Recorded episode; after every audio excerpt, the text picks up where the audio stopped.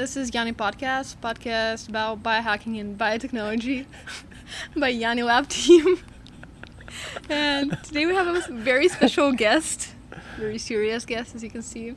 Uh, my friend and CEO of the Odin, Josiah Zayner. Oh, Hey, wow. Josiah. That's impressive. What? I didn't know it was. Uh, you know, uh, I got a lot of titles actually. Some people like to call me um, the most censored man in America. That, that's a recent one. Some people like to call me doctor. Do you like that? You know, I don't mind it.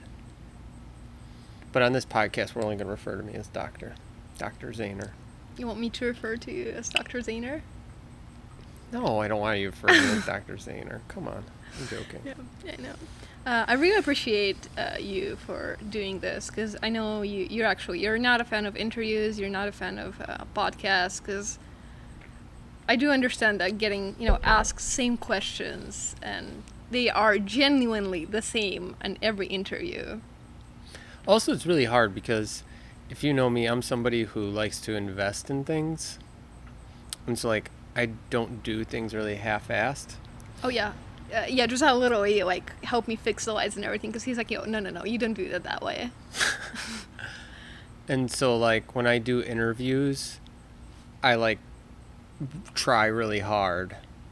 And so, it, it takes a lot, right? It takes a lot of emotional investment and things like that. So, it's like, if I'm going to invest in something, I want to know that it's for something good. Like it's it's a worthwhile investment. Well, I, I hope you're not gonna regret this interview, and I really appreciate it, and especially uh, because you're an introvert, and I'm also an introvert. Oh yeah, for sure. And it's always when I mean interviews are great, right? It's it's important to It's funny because people think I'm not an introvert because I do all these things on like camera and stuff like that, but I was like forced to do it. well, You know? yeah. People usually think that introverts are like sociophobes. They're like afraid. You're not afraid. You still enjoy talking to people. It's just it's so exhausting. You just put out so much of yourself. Yeah.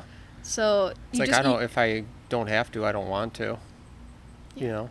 I do. I recuperate for days, like after, especially Yeah. intense when it's something emotional. It got better because we started. Oh, it does get better. Like you just you become kind of used to it, uh, which is weird. You like turn on this character yourself. Well, it's it's interesting because it's not a character. What it is is it's like um I mean it is a character, but it's like a way to protect yourself. And so you express yourself in a different way than you normally would. Cuz like normally if I would just express myself, I would just be like I'm Josiah Zayner. I don't want to talk to you. you know, like I don't really care. But that is not something that um, people are interested in or like shows how I feel. So then I have to reach inside me and like take that emotion that normally I bottle up and kind of like release it. But it's it take you know from filming and doing all this stuff we've been doing lately that it takes a lot out of you to just like release that emotion. Yeah, uh, I definitely learned to do that, to do that more. I felt like there's definitely levels to that, many levels, and I didn't reach like first level, and I was like, okay, maybe I am prepared for that. But then when you're doing a documentary like Biohack the Planet that we're filming here in Austin, and it is an absolutely different level because when it's usually an interview or podcast, people don't. You don't have that much time Yeah. to spend together, so you Yeah. just cover like the bare minimum of like who you are, what you do, what's your like, what great things did you do, and talk about that, Oh gosh. right? Or like famous things about you, Oh, right? yeah, people ask sure. you all that. Like, what do people ask you? Same just stuff. like CRISPR or Oh yeah. Gut hack, you know, gut hack, microbiome yeah. experiment, um CRISPR, obviously the COVID vaccine, obviously all the stuff, the censorship, um you know, Do they ever ask you how are you? no. How are you? Okay.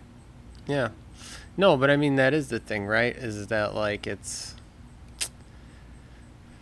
I didn't choose for this stuff to happen and a lot of people think I did or that I want the attention and I'm not saying that I like you know, I turned down so many interviews, like a ton. I'm not saying that I don't like accept interviews and things like that. Um, you know, I could just not do any interviews and like not have any attention at all or at least try to avoid it as much as I can.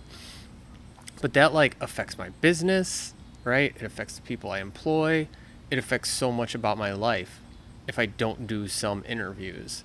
So it's kind of like I'm stuck in this cycle of like um, people wanting to pay attention to me and me participating in it so I can help the people around me and like do stuff for biohacking and do my own experiments and all these other things and it's it is kind of annoying because like if I really had my own way I would just you know be pretty secluded and be like a hermit almost I mean I would hang out with my friends but I, yeah, I get. Well, I get that. Obviously, not to your level, because you know, still beginning. But it's hard thing to learn that.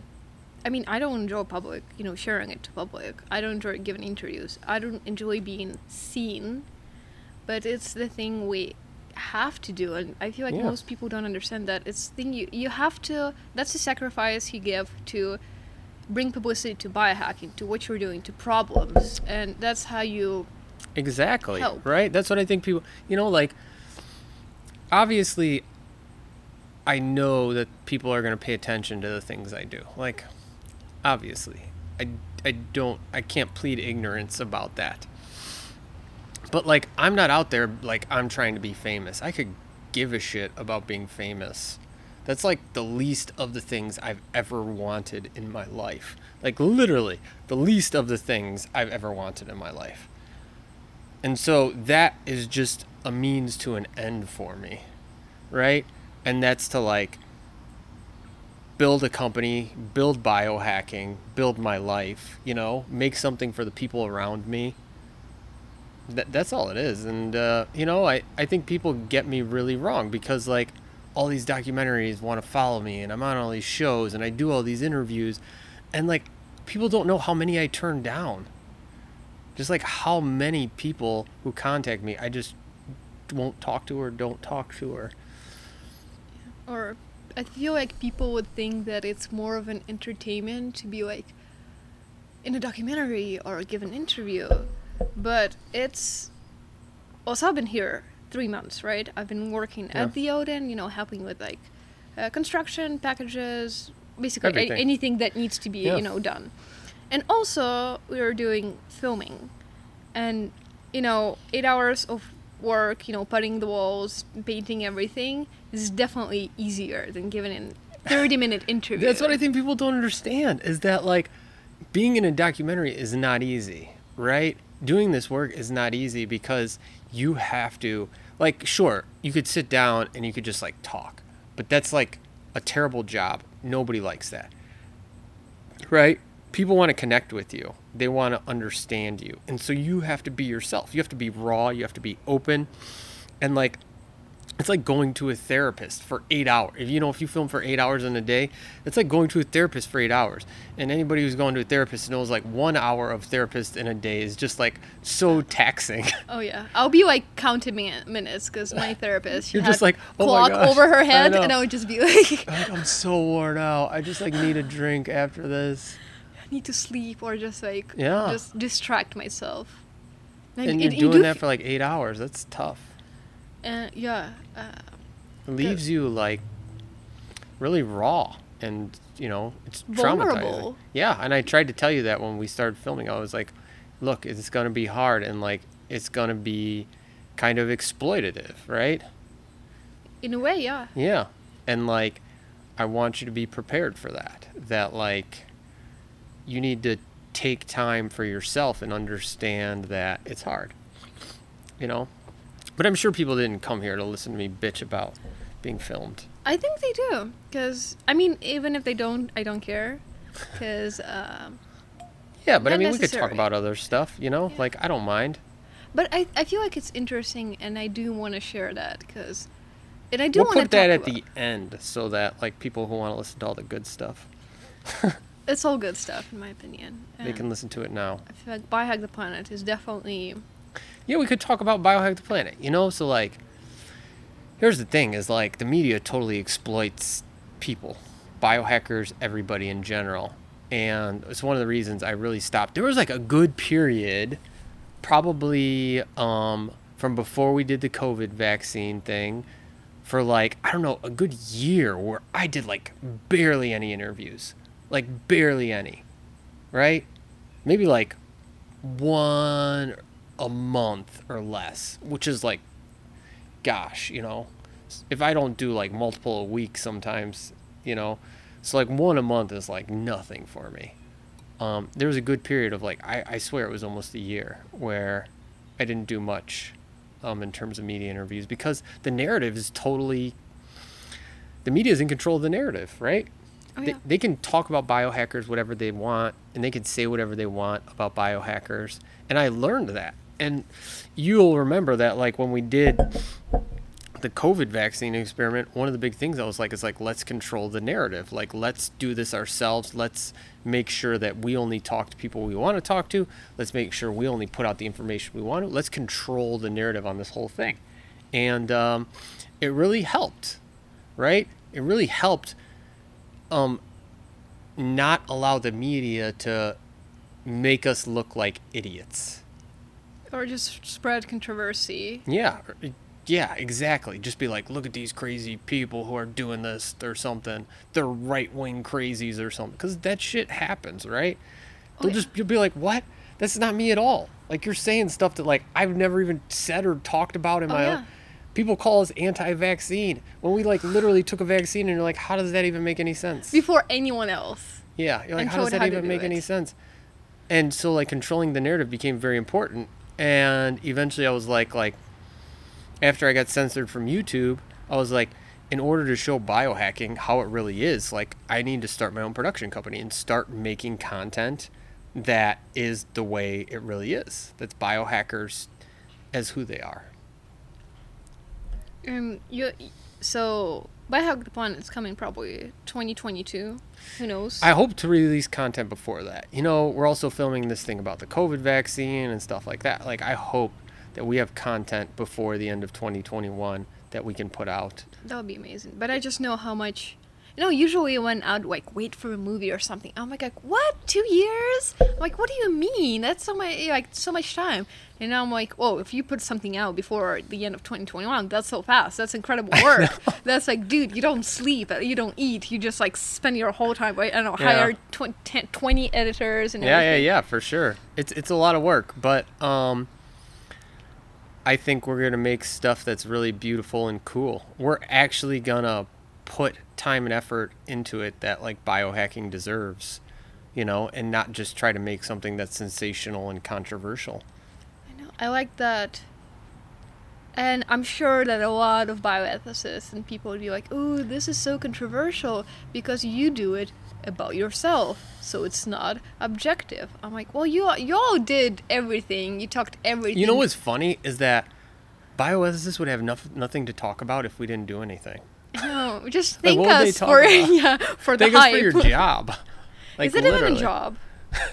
no, I'm I'm actually asking if is I, don't, bio- I think there's very few actual bioethicist jobs in the world, but you know, I just mean that hyperbolic. You know, like like they wouldn't have anything to talk about and post on Twitter about if it wasn't for us, which is funny. It's it's really funny.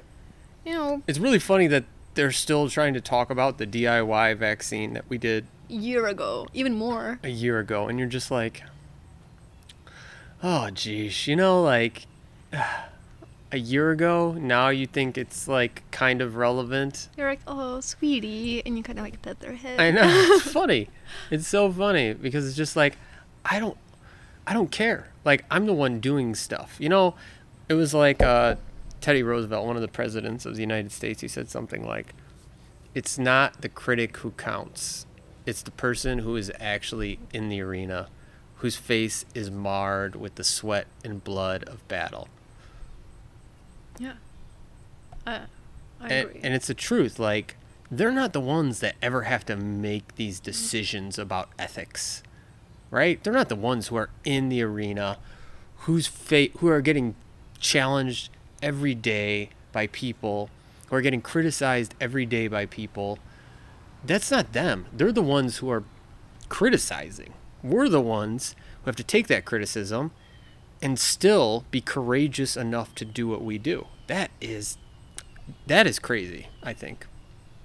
I know, and sometimes, you know, I wouldn't necessarily consider myself a crazy person, but I consider myself a person that is capable of doing crazy shit. This is how I like to put it out. And because we all have common sense, and you know, a, a lot of people judge you and David, and it does make me angry because I'm like, you, you don't know anything about them. You don't know how sweet they are, how, like, what great heart they have, and how thoughtful they are. Yeah. And I just, you know, No, people don't know, you know, like everybody thinks they fucking know me because they saw a video on YouTube. they saw a fucking video on YouTube with me in it. You know? They think they they fucking know my whole life because they saw a video of me on YouTube. And it's like that's a hard place to be in life. When you're just like you have no idea anything about me. Right? Like my biohacking experiments, the process that went into it, the the effort that went into it, the love and care and everything that went into it, you have no idea. And you, you choose to judge me because some fucking five second clip that you saw on John Oliver or some shit. And it's Oh, just God. like, it's just like, that is a hard place to be a human being, to exist in that world. It really is. You know, because you can't, people can't treat you normally anymore, right?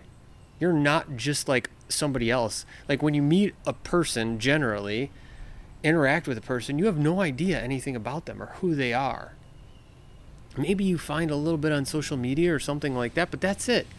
When you walk into a situation and people think they know everything about you, like it's totally different and it's just, it's not enjoyable. It's completely one sided. And even if it's positive, even if they're like, oh, I love you so much, you're amazing, you're just like, this is weird and kind of creepy. Like, Oh yeah, I had my first because I'm still, you know, I'm, I'm, I have to enjoy and I'm very grateful for this time right now because I'm still, I am being seen and recognized, but definitely not the on the scale, you know, the bigger scale. So I appreciate this time and try to like focus more on it to be like because you are more free when you're unseen. Yeah. And I, I had this time when I think I told you the story when I like went to a restaurant with my partner yeah. just to have a date, you know, night, eat some pizza, drink some wine, talk about I don't know work and just boring boring Yeah, stuff. I yeah. love that stuff. Just like the most boring stuff you're talking about. I That's know all I ever wanted is just people to picking be towels. I don't know, yeah. something like that. Yeah, that. yeah, totally. And then, you know, the owner of the restaurant comes sits and he's like, "Hi, nice to meet you." Um, blah, blah. And that's like a fancy restaurant, well-known person in Dnipro.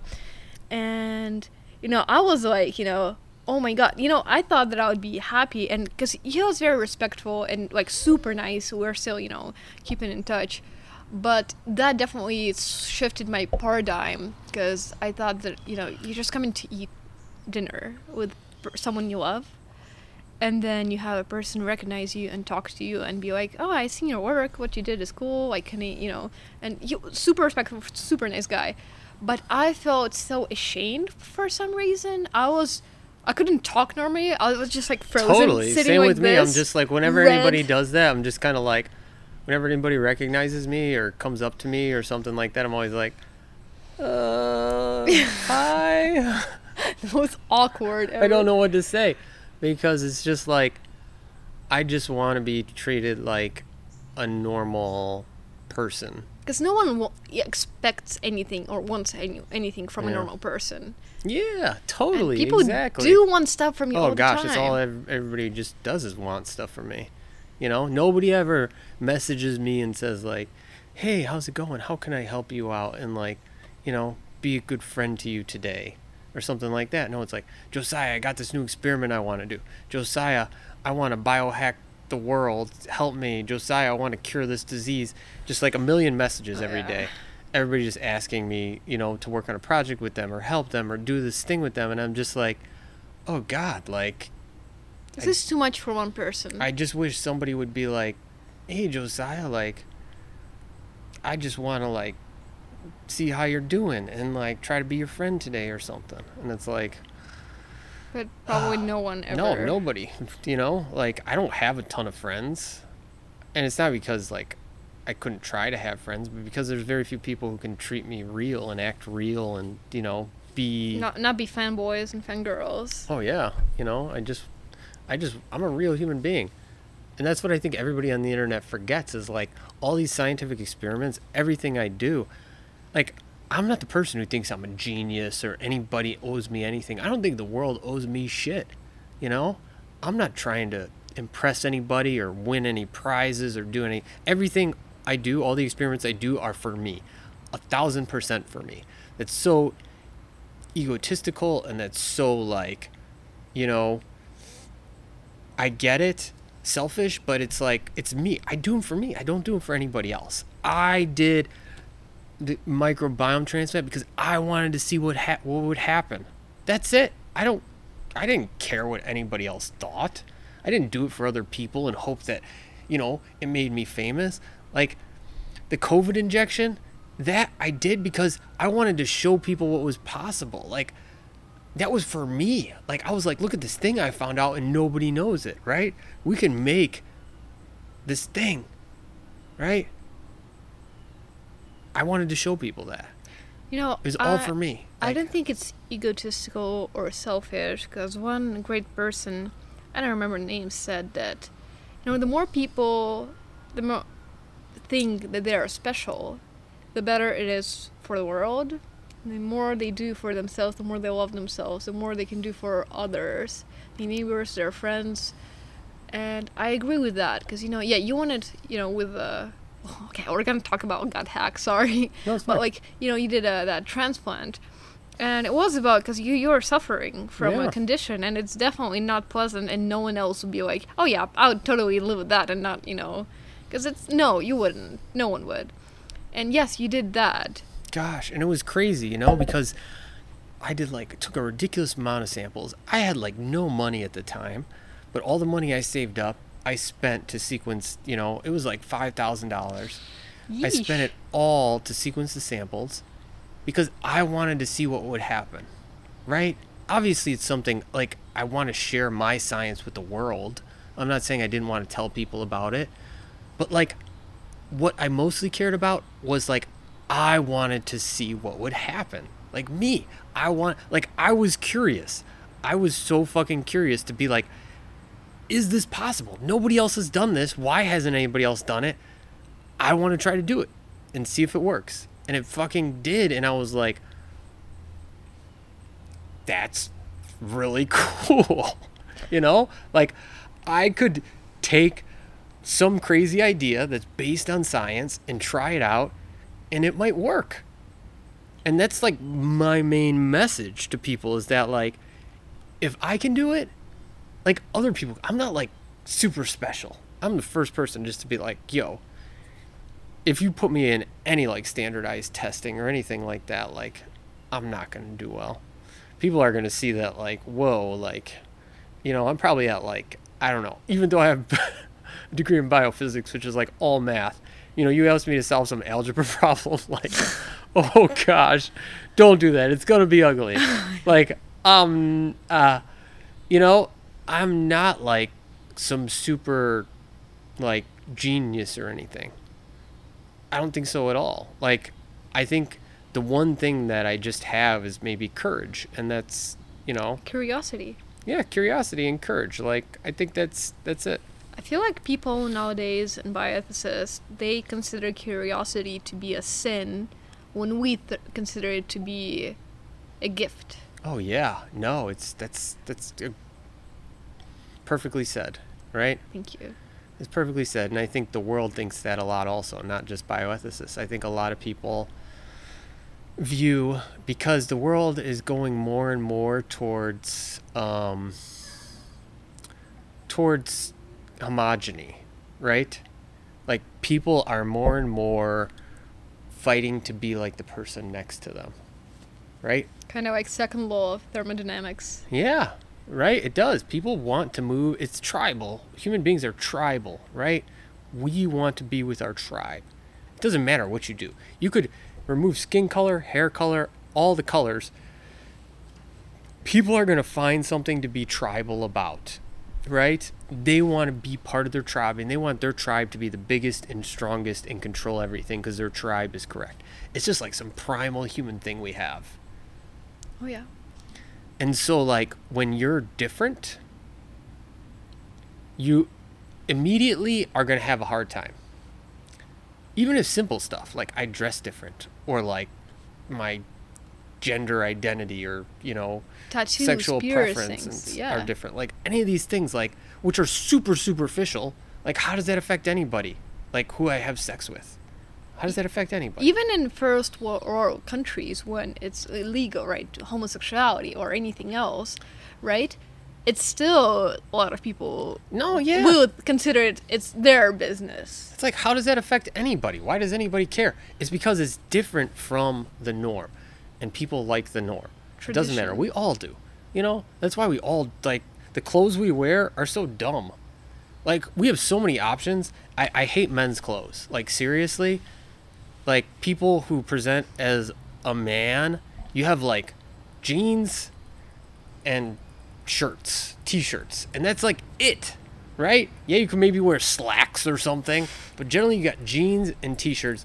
That's your only option to like be male, right? Or if you do, you know, especially in Ukraine, uh, I can see that males, if you're trying to like spice it up your looks, and I like that, like you know, now we have a lot of, and I feel like queer culture influenced fashion so much, and it made it very, you know, Yeah. great because you can have insane pieces of clothing you didn't even think of. And you know, in Ukraine, even like I'll have my classmates, uh, you know, like pierce their their ears, boys. Yeah. Oh yeah, that would be like, oh, you're a fag, you're gay, and be like, you, we're gonna bully you, and you're like, why, why do you care? Who do you, who are you? Why does it care what somebody does to their body? Yeah. Doesn't make any sense. and I feel the same way as we're judged by our COVID vaccine because one of the biases is said that we're, you know, body, Oh, you read it?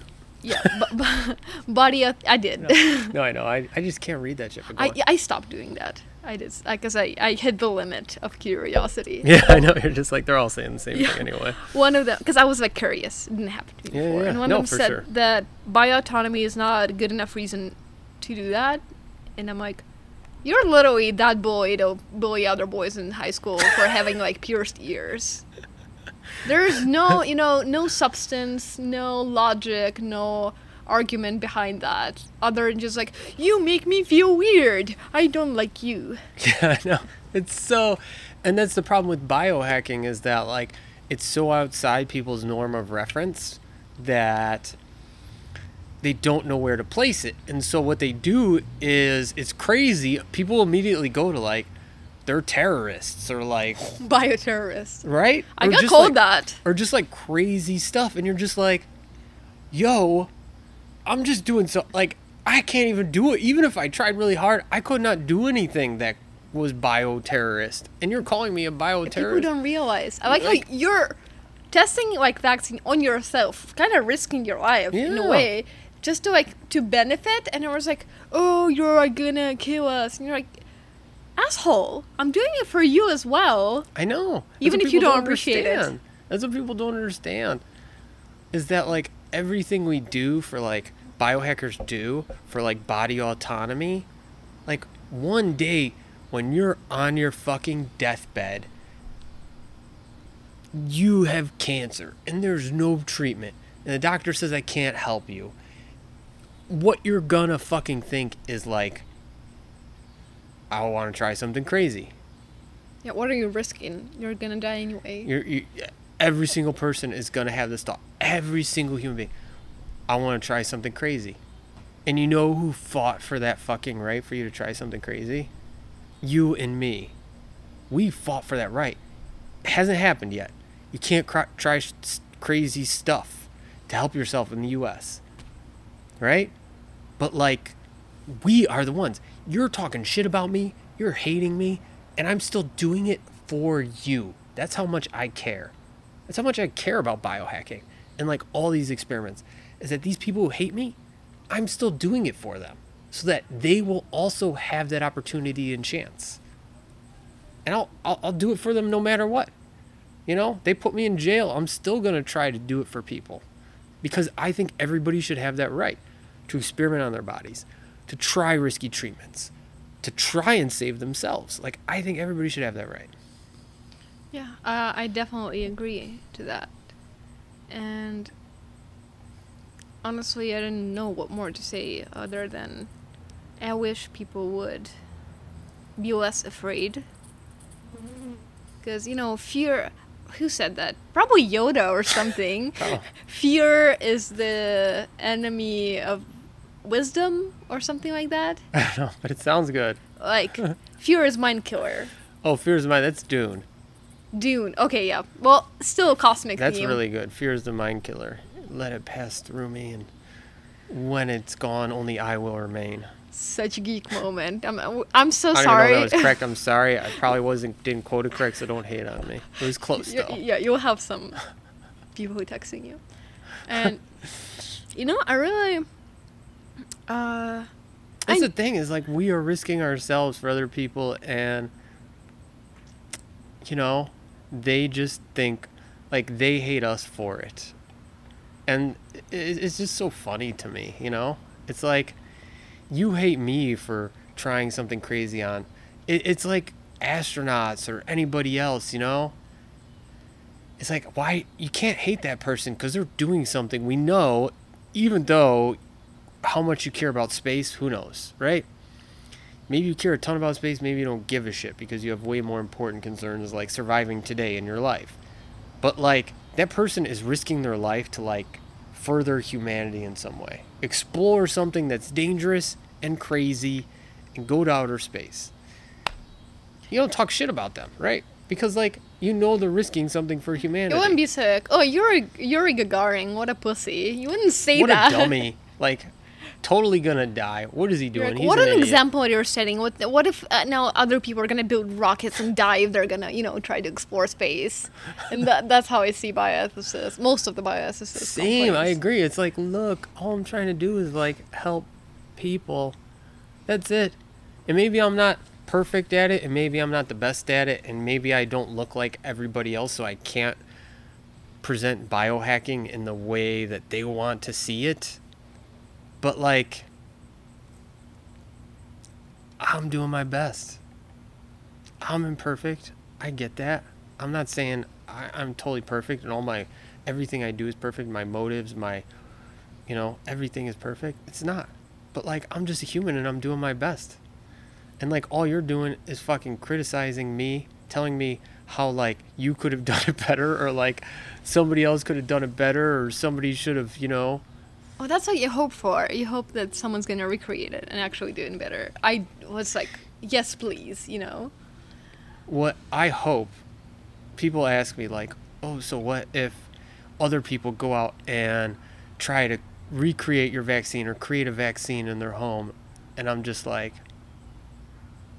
I wouldn't be more happy. Like you consider that bad? Like what? What are you thinking if you consider that bad? Like if I lived in a world where people were creating their own medicines to save their own lives in their homes, like that is the most beautiful thing I would ever witness. If I helped in some way make that happen, you know? Like rather than people dying because they can't afford their insulin or like not being able to create drugs that they need for their lives, like I would be so proud. I, I agree. I agree. And talking of, speaking of beautiful things, do you consider your experiments and you know everything you've done as uh, as art? Yeah, no, I mean, the one thing I'm most pissed about in my life is that, like, I'm not like a musician or a singer or something like that. Like, I'm so pissed about that because, like, all I want to do is get up on stage and express my emo- like express myself to people. Sh- like I have so much inside me, so much emotion that I like need to get out.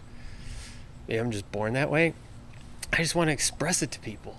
But like I fucked up.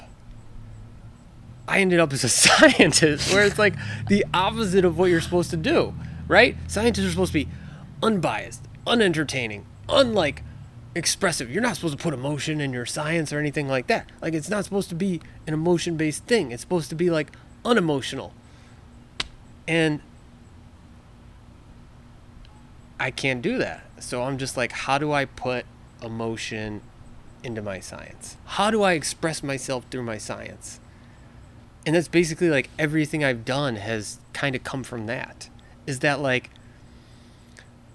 and a true story, and most people don't know this, is like when we were doing the COVID vaccine experiment, and I tried to convince you guys to fake die after we did the first in, the first injection. Do you I remember you that? were joking. Remember that? No, because I was like, I want to push the boundaries of the way people experience science. Like so far. I want to because I want it to be about the science so much. I want people to be able to be like, look, I just did this experiment and here's incontrovertible proof that it works. But I did it in such a ridiculous way that everything inside you is like, that's wrong, that's wrong, that's wrong, that's wrong. You can't do that. But the data's there, and data's the truth. At least that's what scientists say, right? But it's not. It's not. Because people look at me and people look at the way I present my science and they say, it's wrong because it's Josiah. Right? I have some people on Twitter who every time I post something, they like, I don't know, post some like shitty joke about it or something like that.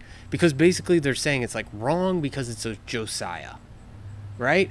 It's because I look different, because I act different, because like look at me. Like I'm not what people imagine when they see a scientist. Like yeah, when they think of a PhD biophysicist and the CEO of a biotech company, there's zero people, right, who look like me. Zero. And so they're judging me and not the science. And like my goal in life is just to drive that into the ground. I want to do the most advanced experiment everybody anybody ever did, and I want to do it in a clown suit. Oh yeah. Right? Because I want to challenge what people think science is. I want science to be an experience. I don't want it to be data because what I'm saying is like you don't even believe the data when the data's there. No, you look at me. So let's just say this isn't about data anymore. What it's about is how you present it. And like I'm going to challenge the way you perceive this on a fundamental level. I want to challenge the way people see science on a fundamental level.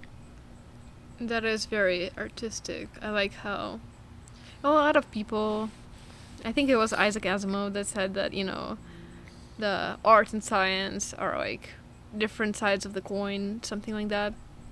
And I do believe that, right? As science and art being interconnected, and I definitely I have a lot of artist friends, and you know I I some for some reason between scientists and artists there's like this connection. Maybe it's just suffering from your profession because Yeah. you're just suffering. But how do you think science and art are connected? Scientists scientists are repressed artists.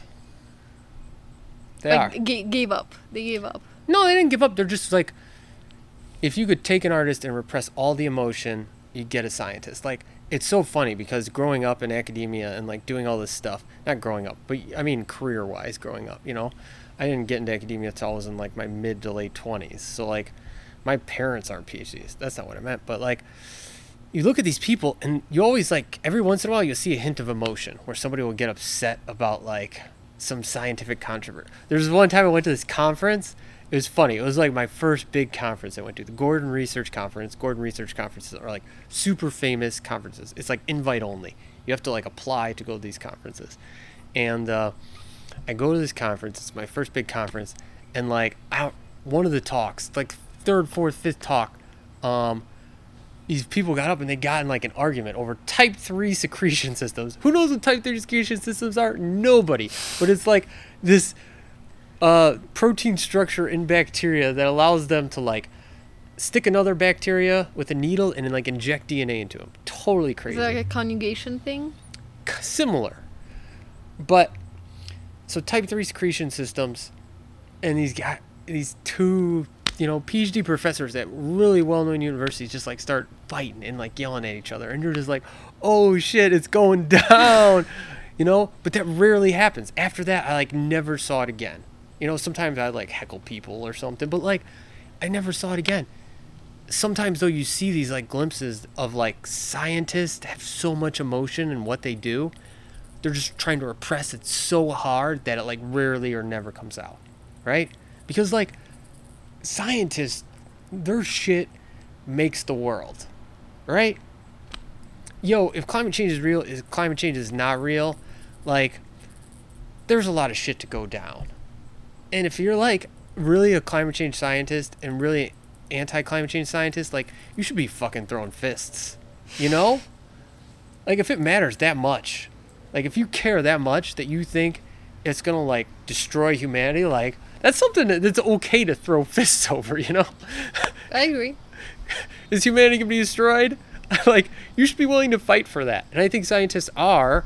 They're just brought up in this culture where it's so repressed to where, like, none of them are willing to be the artist and, like, pretend like they're doing something that they can express some sort of emotion.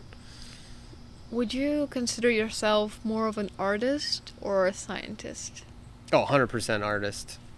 Yeah. And you know how I know? I always wanted to be a scientist and I always thought of myself as a scientist, but like I just click with artists. Like if I meet an artist, like we just click. Like there's connection that just like kind of happens. You know, it, it it's not all artists or anything like that, but like with scientists, it's like a battle where like if I want to make a connection and be friends with a scientist or like like I got to put effort and effort and effort and effort and effort and they're willing to put in like for some reason I'm not a person who clicks with scientists as much as I want to like I I, I did feel very want to uncomfortable. They're not like my friends, which are also weirdos like me, you know? yeah I feel like a black sheep. and that you know that's just the way it was for me and i had to realize even though for a long time it's so funny because like if you google my name right it used to say like scientist or something like that but i don't know when it, when it happened sometime it happened you know um where it like changed to artist so now if you actually google josiah zahner or go to like wikipedia Yeah, it'd be like artist, scientist, and something else. no and it just says artist like if you google my name, Oh, name nice. like you know how Google have like a little box that pops up that just like gives like what the person's occupation is and, and some bullshit like that. It says Josiah Zahner artist, which is fucking funny. Do you like that? I fucking love it because it's just like such a slap in the face to the, everything. The establishment, myself, just like it's so iconoclastic. It's so different. Like who would call somebody with a PhD from University of Chicago and one of the most technical I studied fucking thermodynamics, which is just like No. insanity. You know, the stuff I knew is just like, oh my gosh, people shouldn't know that stuff. You know, sat through statistical science. mechanics and physical chemistry and like high level math that I still suck at. Um, I, so much math in my PhD, and it was so technical. Um, published papers in really fancy biophysical journal, Journal of Molecular Biology, like a bunch of good journals that are super solid, like science, scientific journals, like people who are doing serious, like fundamental shit publish in there. I won the best PhD thesis award. Like me, that's fucking ridiculous, Damn. right? University of Chicago, which is top ten universities in the world, right? Best PhD thesis. Went on to work at NASA. Like, I I, I don't think you could be more of a scientist than if you're a fucking NASA scientist. Like, I don't know. I dreamt about being a NASA scientist. I was co-chair of one of these Gordon Research conferences that are super prestigious. You get elected, like people elect you. They vote for you to like be a chair of these conf- like super prestigious. And the only thing you get is like a T-shirt, but it's really, you know, I'll save that T-shirt for the rest of my life. Gordon Research Conference chair. Um, like, if you look at those credentials, you could say nothing more than that person is a scientist, right? That's it. Like, you look at that and you say that person's a scientist. but the fact that I'm called an artist just like it tickles me so much, right? Because like despite all that stuff, I, it's like the microbiome transplant. Despite eating poop, I'm not known as the person who eats poop, which is just to me it's so funny. You it's know, already like a blessing not to be like poop eater and like Google. I know, right? Uh, so it's just it's I find being called an artist just it tickles me. I love it. Yeah. Let's talk a bit about present and future. So Oh, we're gosh. we're in, I mean we're in Austin because Odin moved from Auckland to Austin. Yeah, yeah, yeah. And we're actually on a party right now. It's, Are we? yeah, you know, people came, Huh? and yes, it's it's a party, I a little party right now because uh, I'm leaving. It's crazy in there. Not really. Don't lie. I can see through the There's so many people. it's so loud. Literally all the Odin employees. Not even all of them. There's only five people here. It's but it's it's it's nice It's people. the best five people that I would It's want to be with. I know. I agree. It's uh, uh just feels so comfortable and at home, and definitely, I mean, there's not even a discussion that moving to Austin is gonna bring more opportunity, more growth, and it's next stage for the Odin. And what do you hope to? I know it's such a cheesy questions, and I hate these questions. But what do you ho- hope to accomplish in like a year, next year, twelve months from now? Oh gosh, 12 months. What I really here's the thing that's really important to me right now. we have the Odin and myself. We have this main goal of just like teaching people and he- helping them understand science and biology and, and genetic engineering and stuff like that. The problem is, is like getting to the place where you can give people hands-on genetic engineering, like something they can experience really heavily, besides like, oh, that bacteria changed color or something. No, like something really tangible they can hold in their hand and be like, this is fucking genetic engineering, right? Like until they get to that place, it's kind of it's underwhelming even to me. You know? Like I love our kits, I love our classes that we can teach people genetic engineering, but like we need something people can do hands-on stuff with.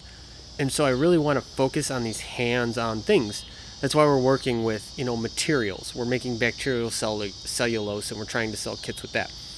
We're working on bioluminescent mushrooms and mushroom materials and stuff like that because I want to start building up people's fascination with science and biology by giving them cool hands-on things. Like the one thing I want to do is the fucking meat and chicken nuggets. So you can like produce something and kind of consume it or just keep it. You can do the genetic engineering and it's some product thing that you have, right? Everything's so ephemeral and intangible right now. And I just want to make it tangible, right? I want to make it so that like when you genetic engineer something, it's something in your hands that you can show your friends, that you can keep for an extended period of time. And um, I, I think that the meat is it, you know, like growing meat in culture. Like, how can you get more tangible than fucking growing t- meat in a flask? Like that's Freaking just burger. that's such cool biology. Like Sci-fi shit you see on like it is. And like how can you get more hands-on than that? Like you're literally growing your meat food. Like, oh my gosh, that's crazy. And it's hard. Like figuring out how to how to make it something you could send people, how to scale it, how to make sure that people can scale the growth of these cells.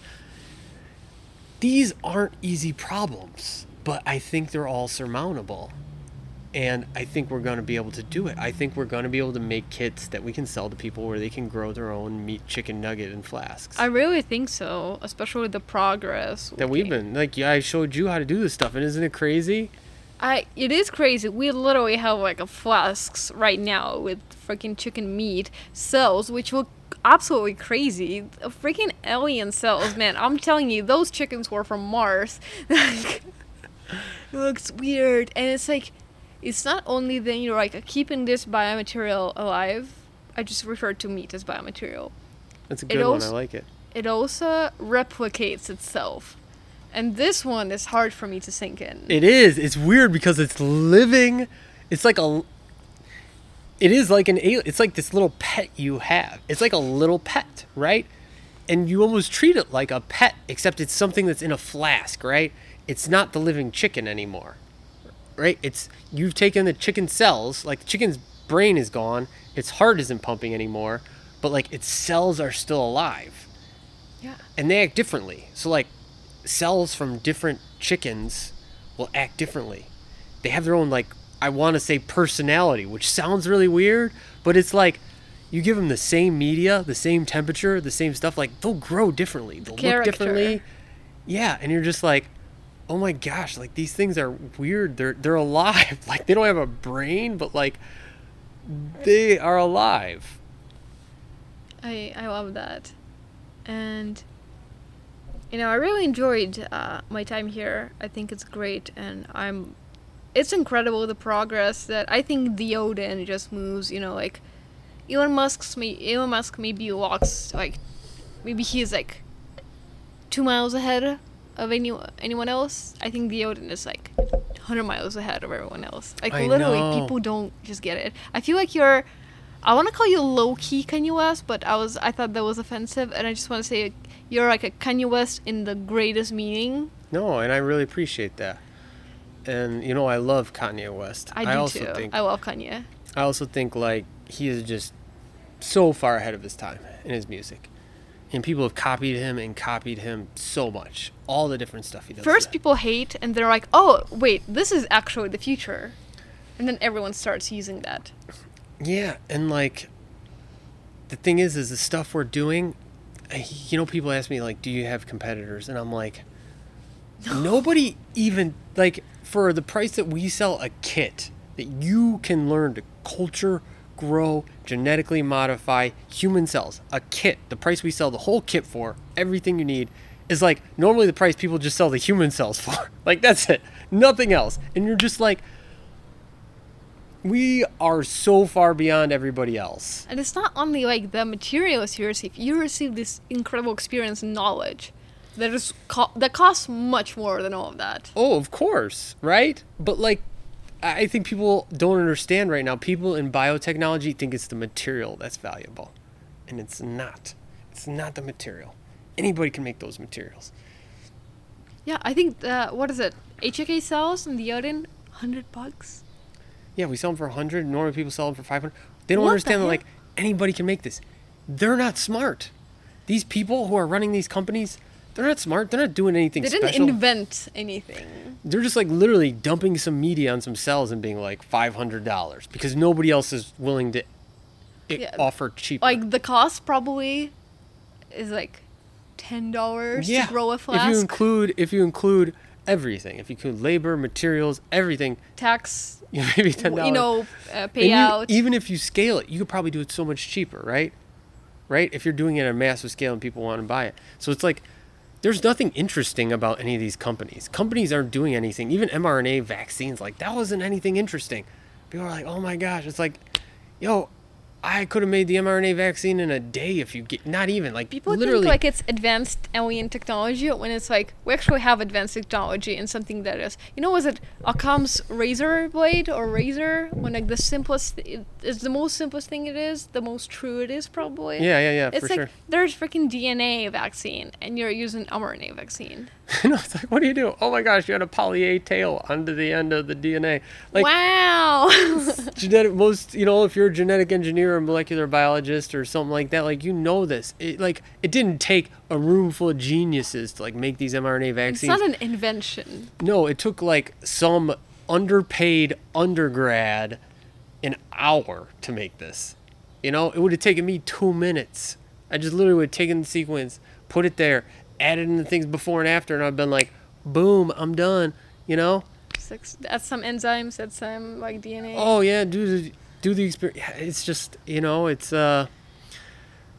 People don't realize that like that. They think that is like futuristic. Like, fuck, you ain't seen nothing yet. You ain't seen the shit you can do yet. Once we teach you how to make a micro injection rig in your know. bedroom, Yeah, you know, uh, genetically modify your own fish, and grow your modif- modified, fi- no fish meat, whatever. fish. You can make your own genetically modified human. I know, but it's just like what we. you want to hear like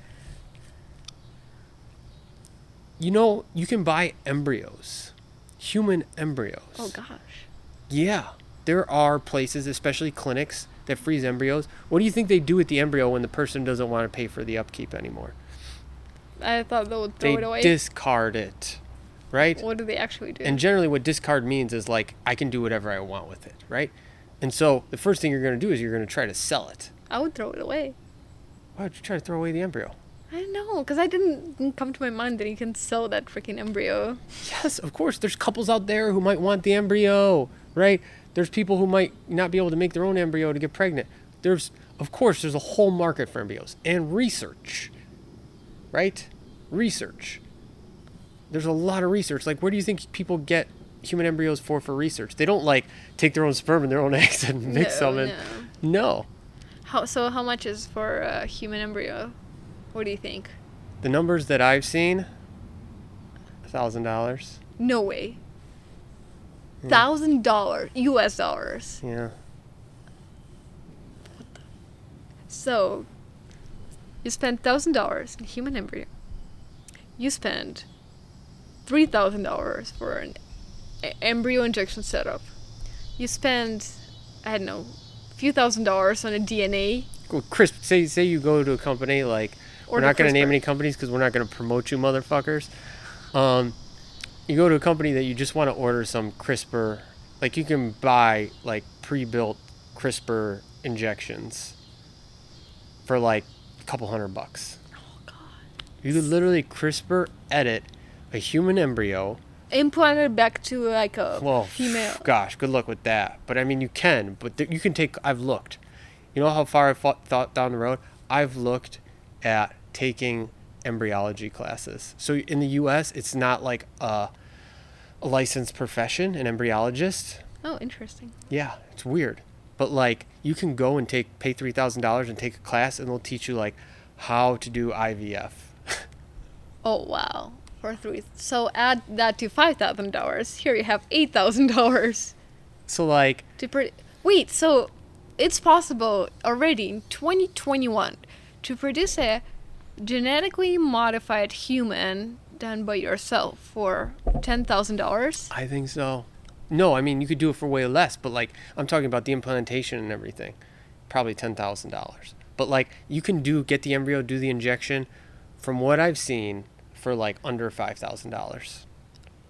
Whole rig. So starting because we did it. That's the thing we're working on right now. That people are just, we're not talking much about it, but like building our embryo injection rig, like. We did it way cheap, and we didn't even do the cheapest. We bought that nice fancy joystick that like, I know Eppendorf. we're not even using the manual micro manipulators, right? And I think we could set it up on those cheap inverted microscopes. Like it would be a little bit sketchy because it's like small and really tiny, but like you could do it, So right? in the future, microinjection setup for a thousand dollars at the Odin I think it's possible. I think it's really possible.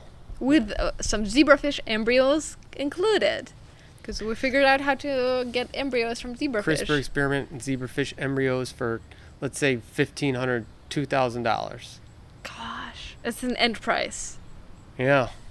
I think we could do that. That's retail price. yeah. I think we could do it. I, think, like in a year, I feel like You know, we've done. We're like so close right now, right? And we're already working on it right now. Yeah, we've already like made mated zebrafish, got their eggs right, one cell stage that you can then freeze, send out to people.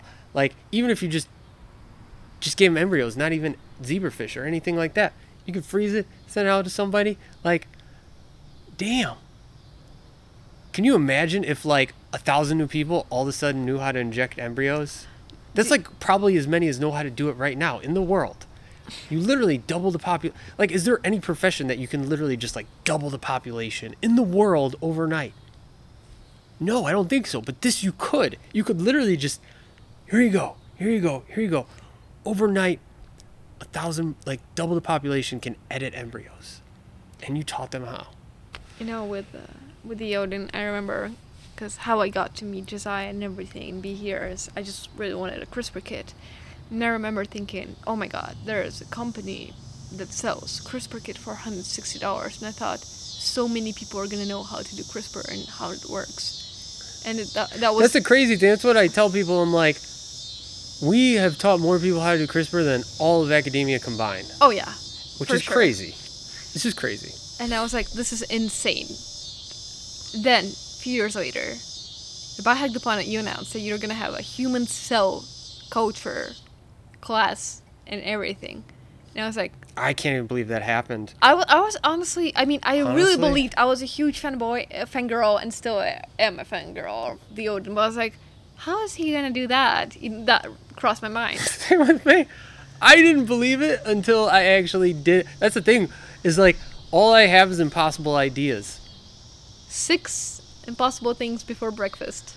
All you have to have is impossible ideas. That's what I think people don't understand is that like They're impossible because someone said or someone assumed that they're impossible. yeah, and like that's all I do now is just think about how I can do impossible things. And there's so many things out there that everybody else can do. It's not just me. That's the thing. It's like it's not I'm special. It's not we have a lot of like we're not spending a hundred thousand dollars on a micro injection rig. We're not super rich and wealthy. No. The Odin isn't super rich and wealthy. We're not just like dumping a ton of money. No. That's the crazy thing is that like if I can do it, anybody can do it.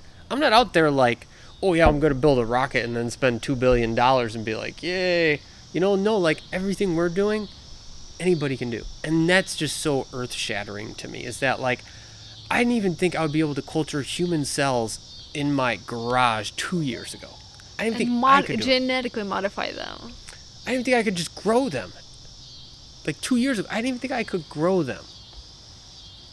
And the fact that like hundreds, maybe even thousands of people have now done it in their homes. Like two years ago, I didn't even think it was possible at all for anybody. And that's just like, gosh, wow, if that's not real, like if that was possible, what else is possible? And now we're talking about freaking microinjection setup, which absolutely blows my mind. And still, you know, we did that. We injected the embryos. We harvested the embryos, set up the whole everything. You know, I literally built that microscope. I, literally built like, I you know. like screwing I everything. know. I built the room. I painted the walls. I puttied the walls, stained the floor, clean it up. We're gonna call it the Daria room. set build the tables, build the microscopes, Yeah. build the the and I'm still like, nah. impossible. How how's that possible? When I literally did it with my hands. I know. I can't. You know, like you talked. We were talking another time, and you're like, Josiah just said, "We're gonna build a micro injection rig. Go do it." Yeah, I'm not I had no knowledge at all. And he's like, go do it. You know, here's everything, you know, here's the equipment that came, figure out how it works. Build this for me, do this. Now I'm like, I like we need that. Do it. Yeah, we need that we need today. that. Do it. I'm like, I, didn't, I don't know anything about it. I don't know any basis. And I like that you start from like kind of the complicated part and going, I like the educating backwards, Yeah. right? Yeah. Yeah. For sure. And now I'm like, what? Like, I was like, how did he trust me? Like, maybe he thinks I'm smarter than I am? How did he trust me with that stuff? And that is, Because here's the thing: is that like, there's only one thing that matters, and that's like, are you willing to learn, right?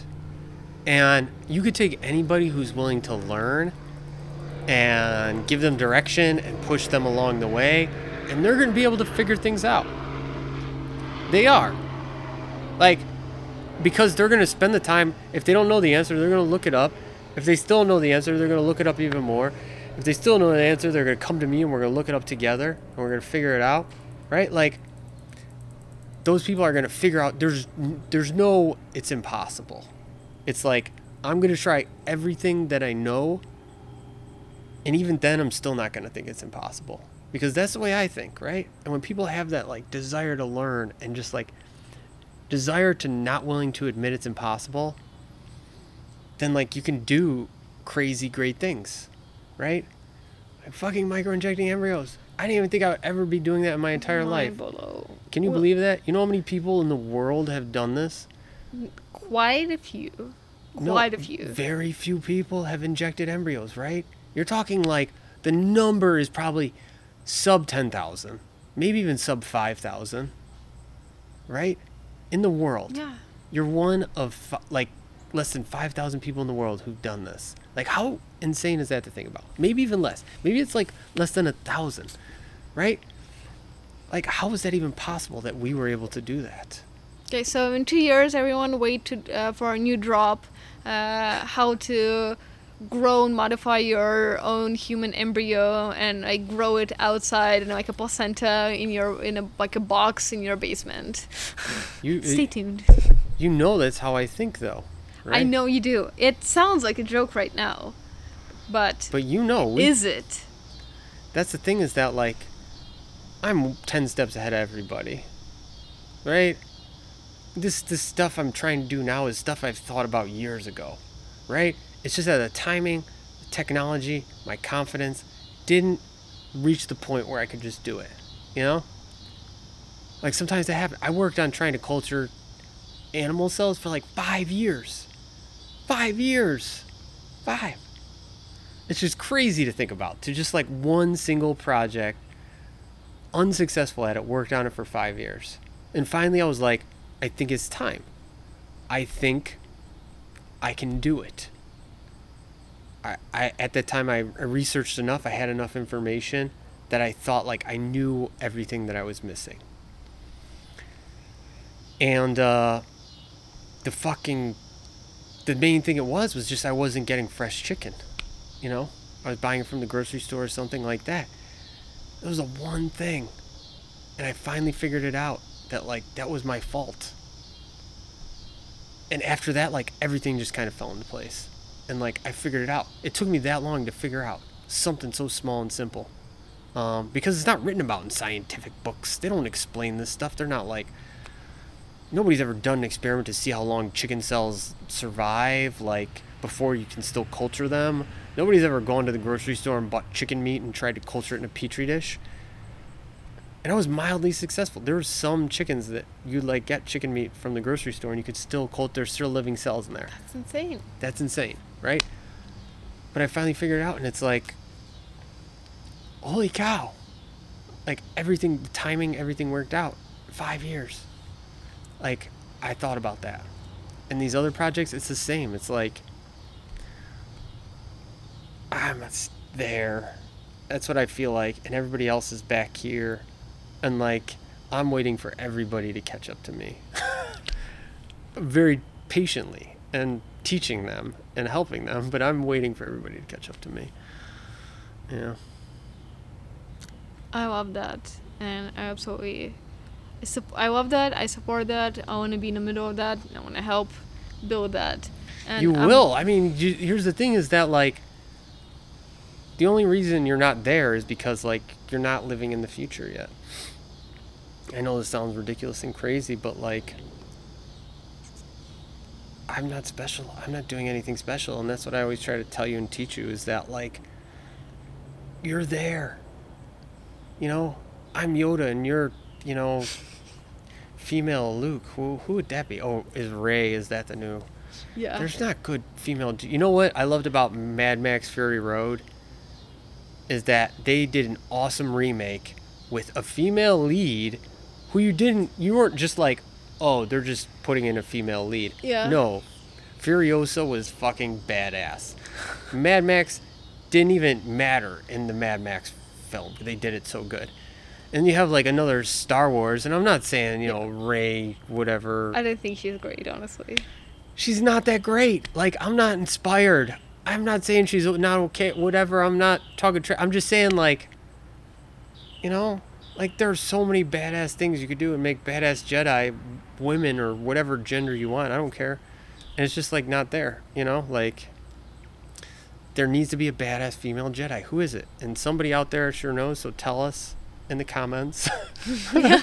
Probably in the book somewhere. Send or some. DMs, Josiah's Instagram. No, Not please don't. necessarily about uh, increasing your penis size, as usually Josiah gets and reads it out loud at lunch at the Odin.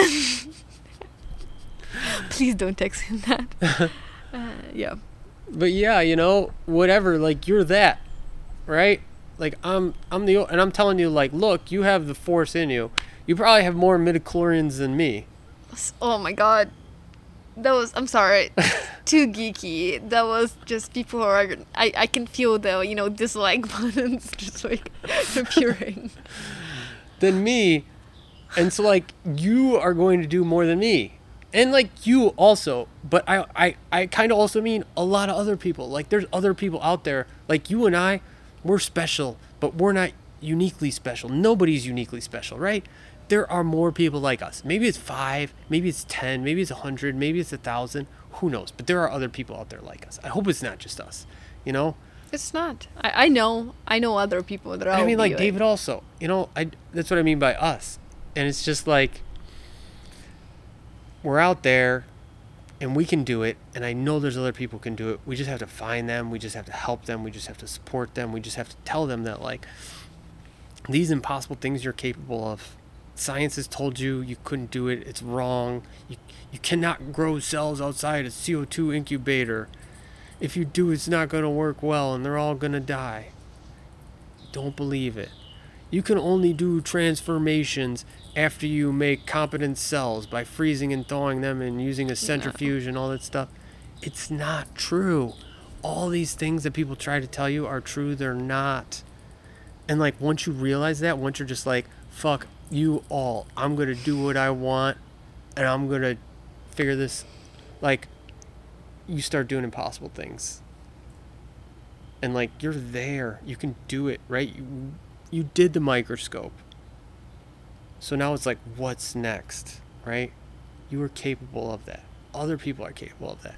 No matter what your experiment is you start out the same as everybody else. So did i. There was a time where i never transformed e. coli before with gfp i had to be able to do that there was a time when like i never did human cell culture i had to do that right same with you like it doesn't matter what your experiment you're on right now, what you're learning, like you can get to the place we are. I'm not a genius. Like very little people are, and they're like, do you really even want to be a genius? the information is out there, right? Like Everyone can learn science. I I try to prove that a lot to people in Ukraine. Everyone, even crackheads like us. seriously. Not real crack. We don't do real no, no, crack, no crack. Kids don't do drugs. no, don't do biohacking, not drugs. Yeah. Um but yeah, no, it's uh and that's the crazy thing is like I don't need to be told anymore I can do impossible things. I just in my head these things I've done that I once thought impossible have been so many that it just doesn't bother me anymore. And like you're getting there too, right? You're getting enough stuff under your belt that nobody thought was possible that like you can do these things. I, I appreciate that, and I am excited for the future. I am. I used to be scared about the future before I started doing biohacking, but now I am excited about the future. And because I feel like future was so inevitable to me, it was doings of someone else, and just stuff you're left with by someone else. We're literally we're literally being stalked by David right now. It's it's okay. and um and now I'm excited for the future because I know I can be a part of it and I can change something about it. And y'all also can do that, and I really hope that more Anybody more people- can. Anybody can, you know? And that's the crazy thing is that like I want to imagine I'm super special. I do. I really do. I want to be special. Just like every other human being does. Like I really do. But also at the same time I realize that like I'm not. I'm really not. Like nothing in me I've, that's led up to this point in my life has been extraordinary. It's just like a pretty boring, normal life of somebody who did mostly mediocre. you know? Well, I don't necessarily agree to that. But yeah, it kind of turned out into this like very motivational pep emotional pep talk, you know, on like, you know, YouTube channel about psychology and believe in yourself and stuff like that. Yeah, I know. That's uh, hey, you know, You're just being true and emotional, I guess. doing biohacking like I yeah.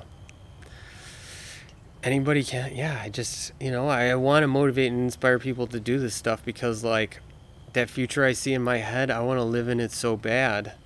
Like you want to be in there. And like I know the only way to be there is to like get other people to my place and teach them. I don't want to be the guy in Blade Runner who's selling the eyeballs in the room down the alley. It's geek moment again, Josiah. You had three strikes already. I don't want to be that guy, but I want to be the guy who's able to go to that place, you know, and maybe be like, "What's up, man? Like, let me see your new eyeballs today. How's it going?" Like, I'm not interested in eyeballs. I don't want to make, you know, synthetic eyeballs, but somebody does. I wanted to recruit them to my team to like, let's build this world together, you know. You make the synthetic eyeballs, I'll make the synthetic human. No, what I really want to make, and this is and it sounds super weird and crazy. Like I don't think there's anything I say that doesn't sound weird and crazy, but like I think the next big frontier in the world is giving animals some sort of basic human-like intelligence. What? So like say we take a monkey or a gorilla, you know, gorilla's closest to human or whatever, and like fuck with them for five years until we can make them like third grader level intelligence, right? And then then, then you can't just kill them or keep them in a zoo because you won't keep it. what you do is you give them jobs, Interesting. right? And I, they d- I work. definitely didn't hear that. and you build up a population of slave gorillas. Okay, we're gonna cut that out. No, but it's, it's what ha- like but is it like capitalism in society is built on slavery. It's built on low wage working, and every human agree. alive right now Is is, not willing to put up with low wage working anymore because we're we're connected across the internet, so people can see, oh shit, like there's people in the U.S. have a ton of money, and I live on no money. Like I'm not willing to put up with this anymore. Whereas before you could just be cut off from society, so you thought a penny a day was good I agree. Yeah. but it's not happening anymore. What's going to happen? It's going to be robots a little bit, and I think it's also going to be like an animal doesn't have rights. There's going to be an argument about like why a gorilla with human-like intelligence shouldn't be able to work. But like eventually the corporations are going to win. They always do. Unfortunately. And they're going to be like, look, we can pay this person a dollar a day, have them live in like some shitty ass apartment. And like, they don't care. They're just like third grader intelligence. And they show people like their beautiful care facilities that they have of these animals. You know, some dystopian sci fi movie or novel. But like, it's to happen. It's to work. It's happened with every, it's happened with humans, you know? Like, oh yeah, by humans by humans. like first we tried to exploit the animals, then we figured out they weren't smart enough, so we started to exploit the humans. And now what's to happen is like humans don't want to be exploited anymore. So we're to have to figure out something that's like above animals but below humans. Crazy stuff. yes. uh, it's kind of getting late, and I feel bad for the guys because they're just waiting for us, and we're gonna wrap this up. But I really enjoyed this conversation. I do forget, like while recording this podcast, I forget that it's a podcast and not like a conversation between us. And uh, It's true. thank you so much for doing this. and know how hard it is, and everyone else. Send Josiah love. If you are gonna text him, ask him how he's doing. Say some hum- something nice. I don't know, compliment him because uh, he deserves it. And please remember that he's a human being. And uh, thank you so much. And everyone, if you wanna support our uh, lab, what we're doing, uh, we have a Patreon, Yanni Lab. Uh, Thanks- Support. yes, Support. Give them thank you. support. Subscribe to the YouTube channel. Like the YouTube channel. Support their I, did, Patreon. I didn't even pay you to say that. No, she didn't. But like the thing is, is like people like you need people's support, right? And I don't think people need that. They'd be like, "Oh, Daria's doing fine. She's doing great. She doesn't need my help." But like, look, she needs your help, and any help is good, even if it's just a dollar, two dollars, whatever. Because like, the stuff we're doing, like the money you give is supporting the stuff we're doing. 100%. It's supporting her running her lab in Ukraine and doing the experiment she's doing. Any money matters. Donate, share this podcast. You know, Thank you so much. That was very, you know, very good.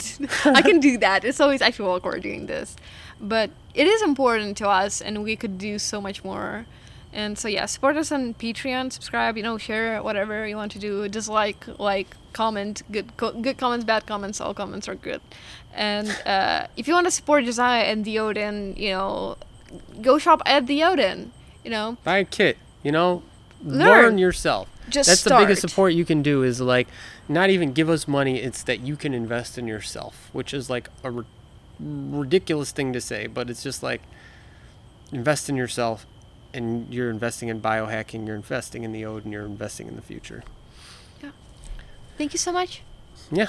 Bye.